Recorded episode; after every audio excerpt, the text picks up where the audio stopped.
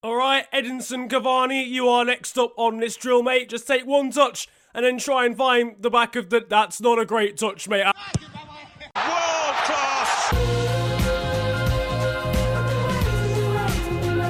Morning, slash afternoon, slash evening, my G's, and welcome back to the long awaited return of football this week. It feels like it's been weeks. That's because it has been, to be fair, so that's probably the reason for that. Sincerest apologies, I think we've missed two episodes of FTW. I've been away, as I explained last time. I didn't want to miss two, but when I came back, as I explained on Insta, if you follow me over there, by the time I'd come back, the Premier League season was about to start, and it didn't really seem to make much sense just making one before the games and then missing everything that would be in this episode traditionally. So instead, we've waited. Football this week is back, and football is back as well. The Barclays Premier League has returned, and therefore all is good in life once again. Not gonna lie, lads, hearing the match the day music again made me tingly everywhere. Now, if I ever go missing again, and for some reason football this week is not about, then you can get your football taking fix from Elliot Hackney. His link will be down in the description below. He also does videos like this. So when my inconsistency inevitably strikes again, you know what to do. Would highly recommend. I can't lie to you all. Now back to the task in hand. The Premier League is back. I'm sure, you know, it's going to be a calm, quiet start to the season as teams start to acclimatise to being back to domestic football.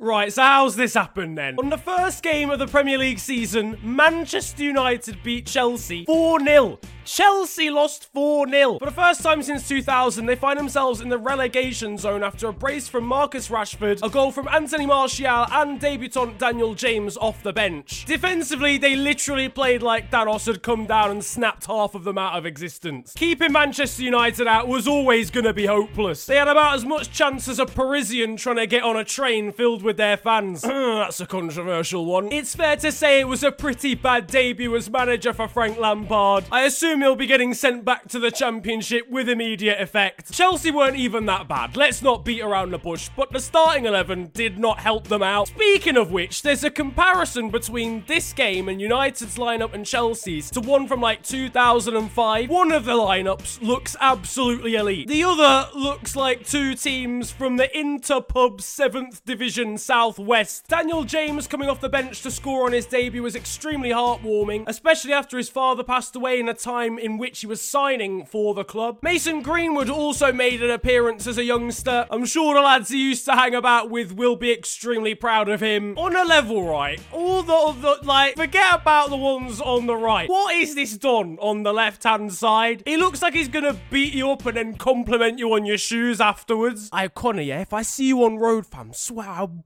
bust open that skull. All right, I love skull bustage as much as the next guy, but I actually have to go meet my dad at Waitrose. So Sky Sports actually invited Jose Mourinho into the studio as a pundit for the game, given he was the ex-manager of both sides. To be honest, this is probably the best I've seen Manchester United play whilst he was at Old Trafford. Man City, much like Manchester United, also ground out a win against mid-table opposition. Definitely not getting any new Chelsea subscribers today. They beat West Ham 5-0 with a hat-trick coming from Raheem Sterling.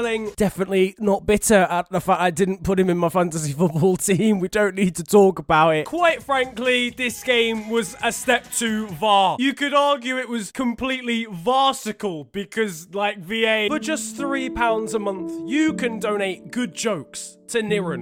Now, there was plenty of times in which VAR was used, but I think the main controversy came when Man City were, I think, 2 0 up at the time. Raheem Sterling scores what seems to be a legitimate goal until it goes to VAR, and he's pretty much an air molecule offside. Now, that's calm to me because, in my opinion, you're either onside or you're offside. So, in this case, he was like offside, no matter how small the distance is. The problem that I have is where does the arm and the shoulder start? No one knows where that is. And on top of that, if you're going to have VAR constantly, eventually you're going to get to a point where fans aren't even celebrating goals anymore because there's a 50 50 chance it might not even count. Elsewhere, Arsenal beat Newcastle 1 0. It's no real surprise they had an airbender in the side in the form of Mkhitaryan. I think honestly the most shocking thing about this game is that Newcastle manager Steve Bruce provided the most elaborate touch of the whole thing. Just seeing someone like him do that touch, it's like, it's just weird. It's like watching a flipping pro clubs Avatar or something. Oh, Henrik, no, not like that avatar, not the air. But for God's sake, man, just sort your hair out. Last year's runners-up, Liverpool, also won in their first game of the season. We beat Norwich 4-1 thanks to an own goal, a goal from Mohamed Salah, Virgil van Dijk, and also one from Divock Origi. At some point during this week, though, is what I feel was way more important than that game. Mohamed Salah, whilst driving his car, was being chased by a young fan because he'd seen Salah was driving the car and he wanted a picture or something. Whilst chasing after the car,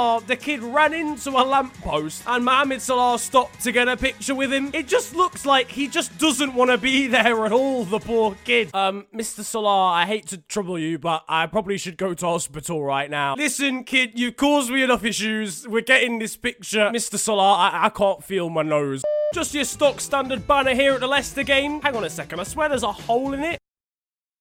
Mavis is getting that perfect view regardless of the cost. But it's not just English football that's back, the Scottish leagues have returned as well. And you know what that means? A brilliant showing of quality, ability, tactical awareness.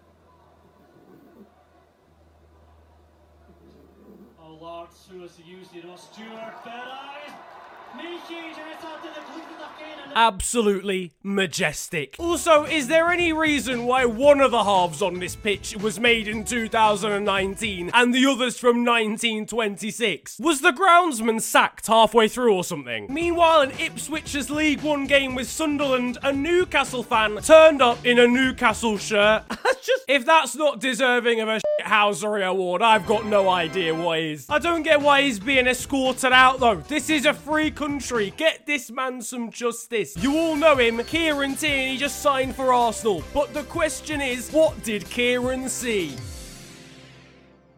The question is, what exactly is making Kieran Tierney look so shocked? Is it A, the defensive back line he's actually going to have to play with during the course of this season? Is it B, the fact Shkodran Mustafi still plays for Arsenal? Or is it C, Henrik Mkhitaryan's hairline?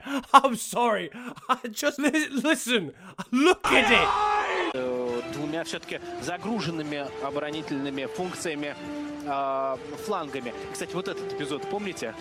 Да, настоящий бразильская на, техника. Настоящий да? бразилец отдавал Right, well that's going straight to VAR. So just before the Premier League season started, Wolves had a Europa League qualifier against an Armenian side called FC Pyunik. Now that's all well and good. This is obviously one of the first times, if not the first time, Wolves have been in European competition. The problem is that away day was over 6,000 miles away. So because of the distance, the round trip and how expensive it would be, only 47 Wolves fans made the trip. Wolves' away attendance was 47. There's year 8 classes bigger than that. But now, boys and girls, it's time for the FNG transfer roundup.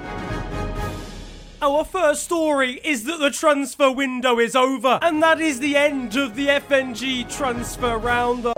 It was a busy deadline day across the country. Arsenal managed to bring in David Luiz from London rivals Chelsea. It provoked all manner of disgusting crimes across the city. Yeah, we can get, yes, SW6 about to be swapped for N7 uh, Uh, by David Luiz. As I say, looming large this transfer. After that vicious attack, citizens are advised to stay indoors. There was drama at West Ham after this announcement about Andy Carroll. Listen, I know he's injury prone, but for crying out loud. Laurent Koscielny caused quite a stir with his announcement after signing for Bordeaux. Three, two, one.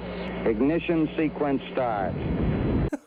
The disrespect here is on another level. It's fair to say fan reaction was pretty negative from an Arsenal perspective. But finally, and most importantly, new Newcastle recruit that make that doesn't sound right. The latest Newcastle recruit, Allan Saint-Maximin, has transferred his Gucci headband for a new Slazenger one that is potentially the biggest downgrade I have ever seen. Don't worry, Allan. People in the north know what Gucci is as well. It, it's okay. But that is it. I guess I'll see you in the January transfer with. What? Hang on. I won't. I won't see them in the. What do you mean I've not got a job anymore? But I've got a family to feed. You can't do this to me.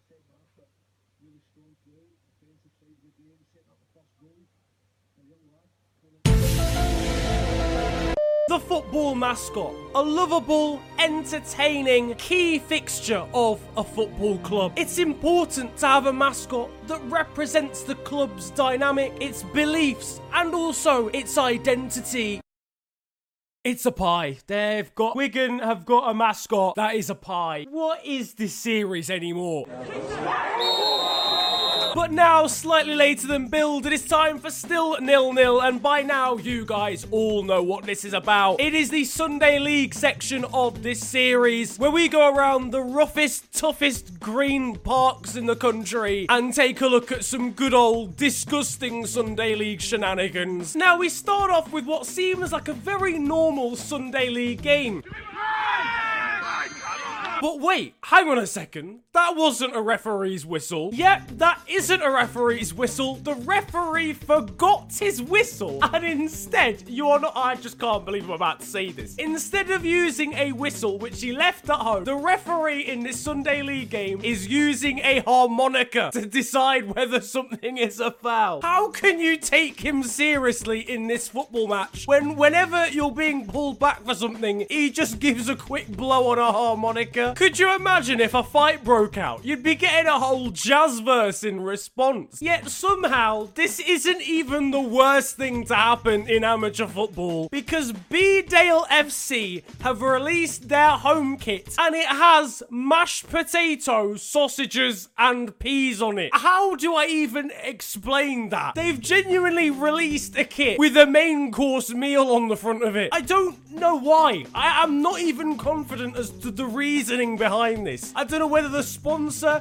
is a company that distributes one of these things, but it may well be the worst kit in human history. This is even worse than the Huddersfield one from before.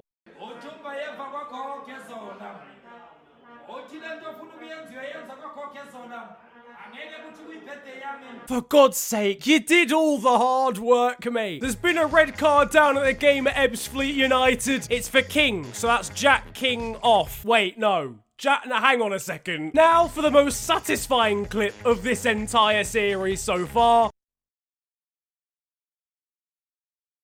You're all absolutely terrible. And finally, there was controversy in Bolivia after a referee gave a late, late penalty due to VAR. Now, the small problem within this story is that there is no VAR in Bolivian football. In literally the 94th minute of the game, the referee signaled for VAR, went to the touchline and spoke to the official, and then had something in his ear, and then gave the penalty. So, quite rightfully, all the players went mental. There was riot police on the scene. How, as a referee, do you forget that your league doesn't have VAR? Surely that's a pretty fundamental thing you speak about before the season starts. Now, lads, just to check that you've got the rules correct, what is it that we don't have this year? There's no VAR. Yeah, pretty much what he said, really.